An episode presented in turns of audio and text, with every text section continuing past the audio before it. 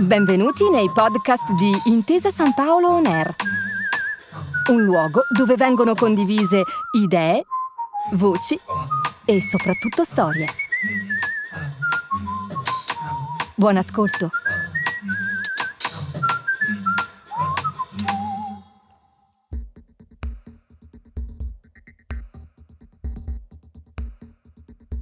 Nella ricerca non basta mettere lì soldi e ti esce il farmaco, la medicina, il vaccino, quel che l'è. È un, veramente un lungo percorso di tentativi e errori, di fr- grandi frustrazioni nella maggioranza dei casi e poi per fortuna alla fine, non sempre, ma di grandissime soddisfazioni. Questa storia qui che per esempio abbiamo avuto il vaccino per il Covid nell'arco di meno di un anno, non era assolutamente scontato, è una grandissima fortuna e tanti non se ne rendono conto perché non conoscono bene quello che è il percorso della ricerca.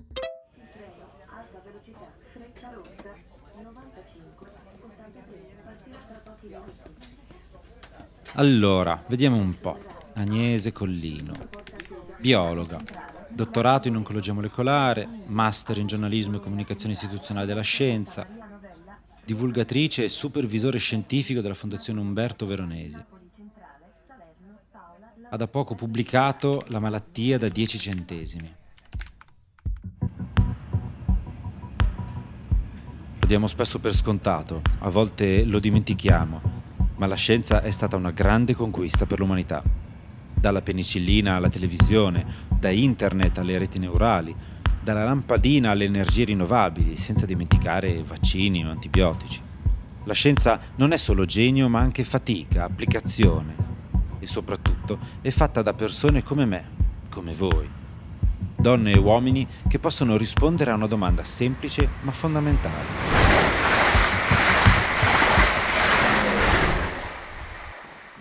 Quello che state per ascoltare è Perché la scienza? una raccolta di opinioni di chi ha fatto della scienza la propria ragione di vita.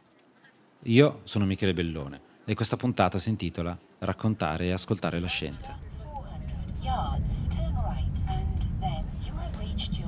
Milano, via Solferino 19. Incontro Agnese davanti alla Fondazione Umberto Veronesi, dove lavora.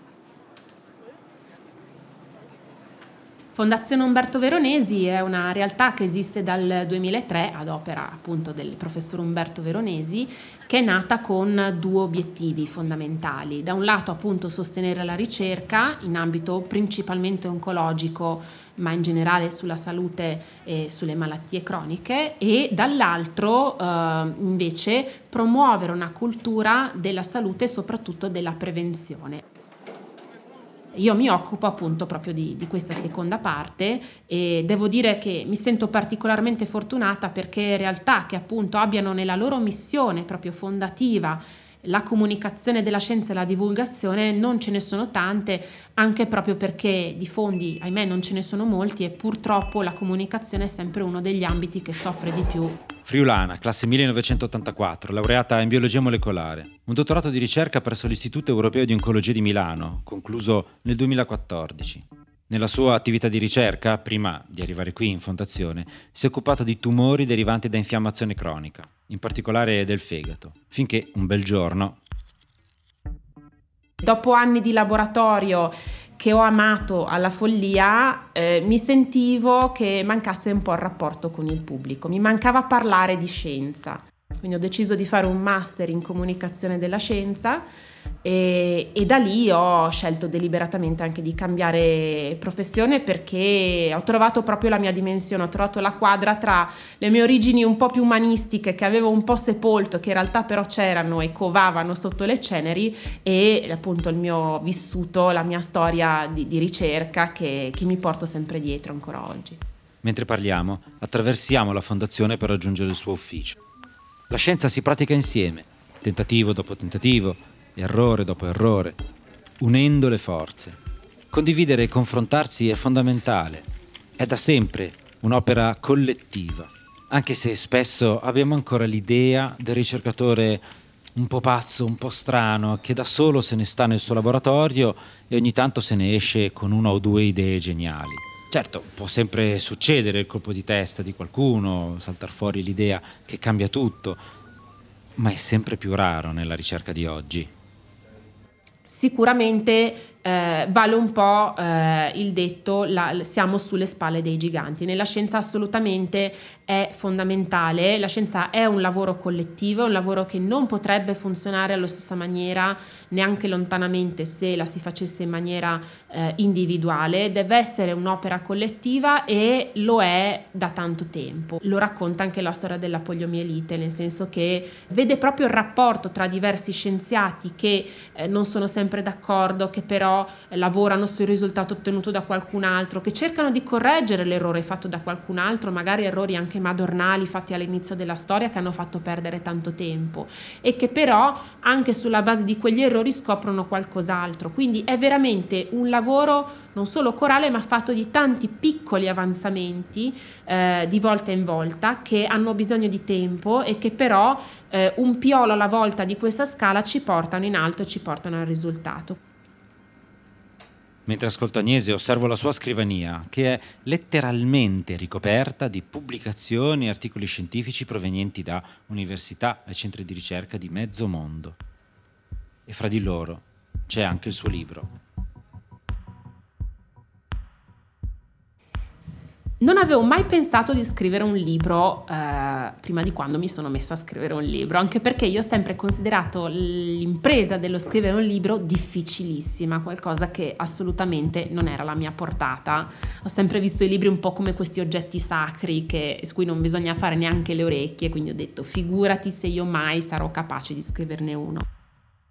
Eh, tutto è cambiato quando eh, un bel giorno del 2017, credo, eh, quindi in tempi non sospetti, ehm, mi sono trovata sulla home di Facebook, molto prosaicamente, e mi sono imbattuta in un post che celebrava l'anniversario della nascita di Salk, questo eh, inventore del primo vaccino per la poliomielite. E eh, ho scoperto io stessa da biologa una storia che non conoscevo e che è meravigliosa, ma non solo per la sua importanza, e questa la, la diamo per scontata, ma per la bellezza della storia. Io mi sono incantata per la storia, una storia talmente bella che avrei pensato fosse un romanzo se non fosse che era vera. E quindi mi sono chiesta, ma come cavolo è possibile che in Italia una storia del genere non sia arrivata? La malattia dei 10 centesimi è il saggio con cui Agnese si è aggiudicata la nona edizione del Premio Nazionale Divulgazione Scientifica nel 2021. Il libro affronta e sviscera le dinamiche di una malattia dai molti paradossi e da molti sconosciuta, la poliomielite. Ironia della sorte, Agnese ha iniziato a lavorarci proprio durante il primo lockdown, quello del 2020, e si è accorta fin da subito che quella storia di scienza che stava raccontando e che appartiene al passato, in realtà ha molti punti in comune con la pandemia da Covid-19 che stiamo tutt'oggi affrontando. I numeri ci dicono che stiamo avendo una crescita importante dei contagi, delle persone ricoverate in terapia intensiva e subintensiva e anche, ahimè, delle persone decedute. È per questo che sto per firmare un provvedimento che possiamo sintetizzare con l'espressione io resto a casa. Per me è stato particolarmente complicato quel periodo perché nello stesso periodo avevo iniziato la parte di scrittura pesante del mio libro che appunto tratta di un'altra epidemia, di un'altra malattia e di situazioni veramente molto simili da tanti punti di vista e quindi io mi trovavo a scrivere eh, al computer di queste vicende, a scoprirle piano piano e dopodiché spegnevo il computer, accendevo la televisione e mi trovo davanti a degli scenari eh, che pur essendo in 70 anni dopo, pur essendo su un virus totalmente diverso, mi apparivano veramente, non dico uguali, ma estremamente simili. Sessantottina di cui si fa vanto, no? Il nemico veniva additato senza eh, nominarlo. Insomma, non tutti i mali vengono per nuocere. Può sembrare banale, ma il Covid ha permesso a molti di noi di interessarsi, avvicinarsi o riavvicinarsi al mondo della ricerca scientifica. E termini come DNA, RNA messaggero, vettore virale, proteina spike sono tornati a essere più frequentati, come pure la differenza fra un'epidemia, un'endemia e una pandemia i ceppi virali, il droplet, l'indice RT. Ripensando però alla confusione di opinioni, al rumore nel quale ci siamo trovati immersi, viene spontaneo pensare a un'enorme occasione sprecata per la comunicazione della scienza. Dopodiché pensiamo che dice, se, scusa un attimo Crisante. Burioni scrive su Twitter, se Tarro è virologo da Nobel, io sono Miss Italia. Su una cosa ha ragione, lui deve fare solo le passerelle come... Ci siamo trovati un'epoca storica interessante in cui i virologi sono diventati i nuovi attori dell'album Panini e in cui ognuno aveva la figurina del virologo che gli piaceva di più e questa veramente è un'altra situazione in cui non avrei mai pensato di trovarmi nella mia vita perché diciamocela chiaramente, chi di noi avrebbe mai pensato di vivere un momento storico in cui tanti volti di virologi o di scienziati in generale hanno così estremamente riconoscibili, avevano tutto questo spazio in televisione, su internet, sulla stampa, la scienza finiva così spesso nelle prime pagine. Devo dire, è stata veramente un'occasione enorme per chi fa comunicazione della scienza, per chi parla di scienza a diversi livelli, e un'enorme occasione sprecata. I danni che si fanno nell'ambito della comunicazione della scienza si pagano negli anni. È una fiducia persa, come dice il proverbio. La costruisci in tanti anni di lavoro, la perdi in dieci secondi e ci metti un secolo e mezzo a riacquistarla. Sono tante le analogie tra le vicende della polio e quelle del Covid ed è per questo che è così importante conoscere la storia delle scoperte scientifiche, fare tesoro delle esperienze dei dati accumulati in passato, inclusi gli errori.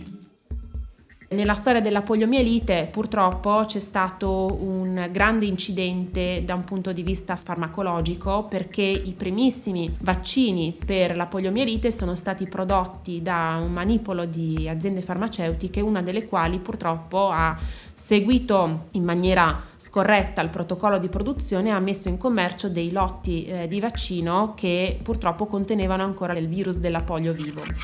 e questo ha fatto sì che si, creasse, eh, si creassero dei focolai di poliomielite nei bambini appena vaccinati. Ovviamente il vaccino è stato rimosso immediatamente, si è cercato di capire cos'è che non era andato e la campagna di vaccinazione una volta che tutto era stato chiarito è ripresa. Ma eh, ovviamente la paura nei genitori si era già fatta strada e si racconta che nonostante la poliomielite sarebbe arrivata di lì a un mese o due, perché si era a ridosso della tarda primavera e la poliomielite è una malattia estiva, quindi mh, mm, capita a picchi proprio nei mesi più caldi, Ecco, un terzo dei bambini che a New York si erano iscritti per avere la vaccinazione antipolio non si sono presentati all'appuntamento perché il genitore era combattuto tra la paura del eh, faccio la vaccinazione quindi provoco magari io la poliomielite in mio figlio oppure aspetto e la polio se lo verrà a prendere in estate. Questa stessa paralisi da paura è un po' successa anche durante la pandemia da Covid, nel senso che come abbiamo visto per il vaccino AstraZeneca nel momento in cui è capitato il primo grosso eh, caso di eh, effetto collaterale sulla stampa e parlo di quella povera ragazza che è morta in seguito appunto alla vaccinazione AstraZeneca che aveva tutta una serie di fattori di rischio per il quale non avrebbe dovuto assumere il vaccino AstraZeneca, ma che purtroppo ha assunto, ha eh, messo in campo una discussione fortissima riguardo a questa vaccinazione che di fatto l'ha ammazzato, nel senso il vaccino AstraZeneca noi non lo usiamo più e nessuna persona in Italia quasi lo accetterebbe più come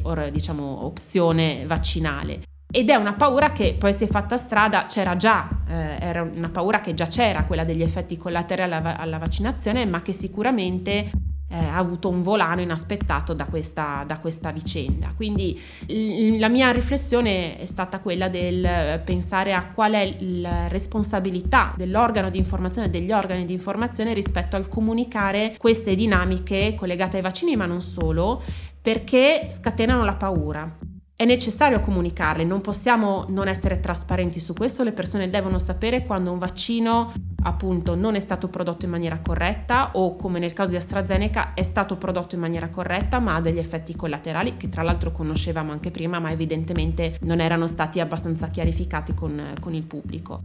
ma allo stesso tempo dobbiamo essere veramente ferrei nel cercare di non eh, favorire la diffusione del panico e della paura, perché una volta che la paura si instaura non la togli più e può fare veramente la differenza nell'esito di una campagna vaccinale che può portarci tutti al di fuori di un'emergenza oppure purtroppo tenerci in una situazione stagnante. Se scienziati, medici, pazienti, istituzioni, organi di informazione e opinione pubblica hanno dimostrato di non avere fatto molti passi in avanti rispetto a 70 anni fa. C'è però un aspetto fra le due vicende che ha fatto la differenza nella lotta al Covid-19. E non è un dettaglio da poco. Il tempo. A darne l'annuncio questa mattina è stata direttamente la statunitense Pfizer, la più grande azienda farmaceutica al mondo. Siamo orgogliosi di annunciare, insieme alla tedesca BioNTech, che il nostro vaccino ha dimostrato, a un'analisi provvisoria, un'evidenza di efficacia contro il Sicuramente il risultato più eclatante di questa pandemia è stato l'ottenere dei vaccini, non dico in tempo zero, ma sulla scala della ricerca quasi, perché ottenere dei vaccini in meno di un anno, perché considerate che ai vaccini hanno iniziato a lavorarci non appena abbiamo avuto le prime sequenze del virus, perché ovviamente se non abbiamo il, diciamo, il sequenziamento del genoma del virus è difficile costruire un vaccino a mRNA, ad esempio, sono stati quelli che forse hanno funzionato meglio. E quindi in meno di un anno noi abbiamo ottenuto un vaccino funzionante che aveva passato tutti i vari step di sperimentazione, perché lo ricordo, da un punto di vista di sperimentazione non è stato saltato nulla, abbiamo avuto la fortuna di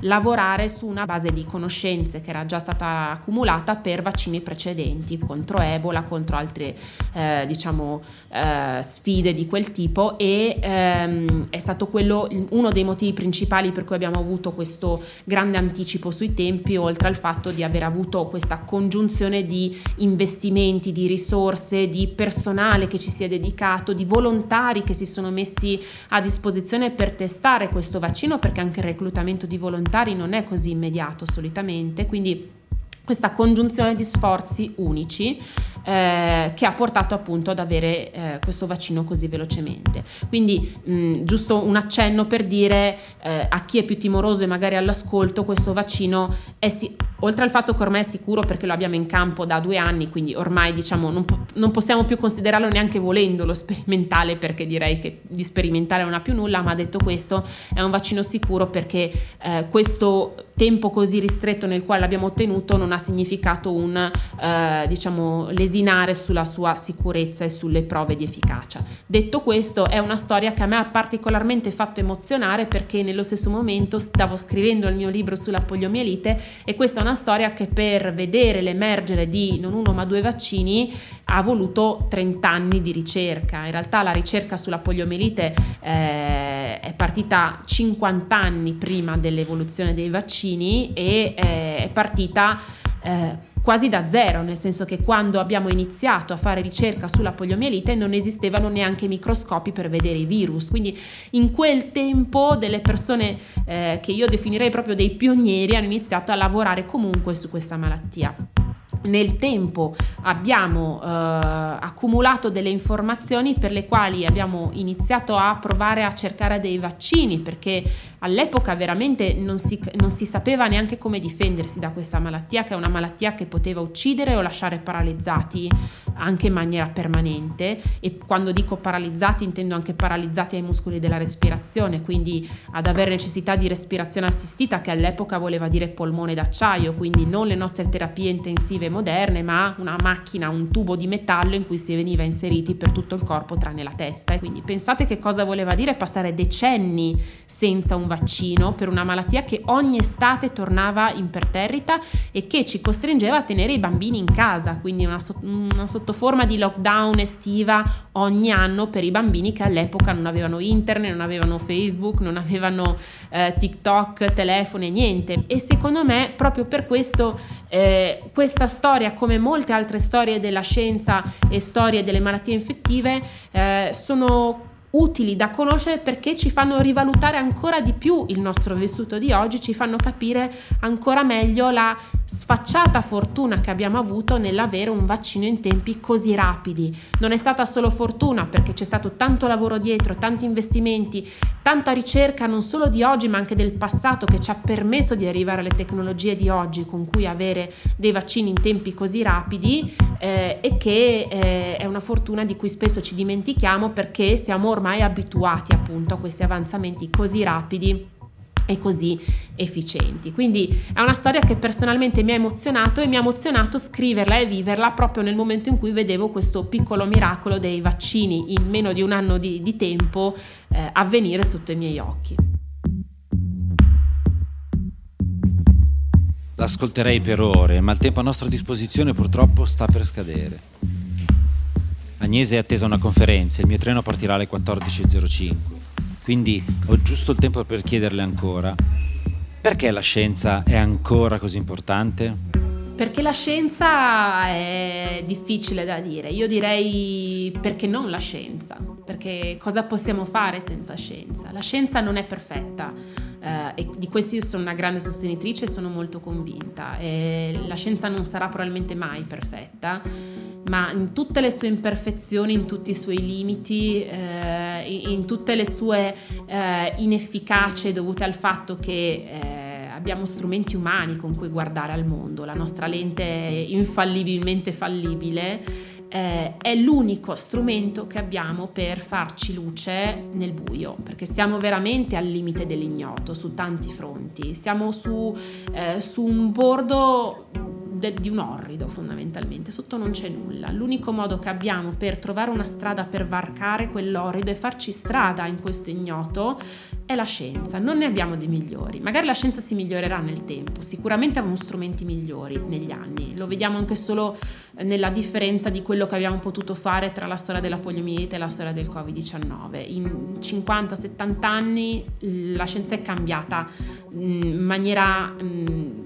inimmaginabile mi verrebbe da dire, se pensiamo al fatto che nel 1953 abbiamo scoperto il DNA e loro erano nel bel mezzo della ricerca del vaccino alla poliomielite e neanche sapevano il DNA cosa fosse. Quindi veramente non possiamo sapere nel futuro che cosa succederà alla scienza e quindi perché la scienza nel futuro, ma quello che possiamo dire oggi è che nonostante ancora i suoi grandi limiti, la scienza è quello che ci guida e non possiamo fare altrimenti. Certo, possiamo stare attenti a come la scienza ci guida, che cosa ci dice,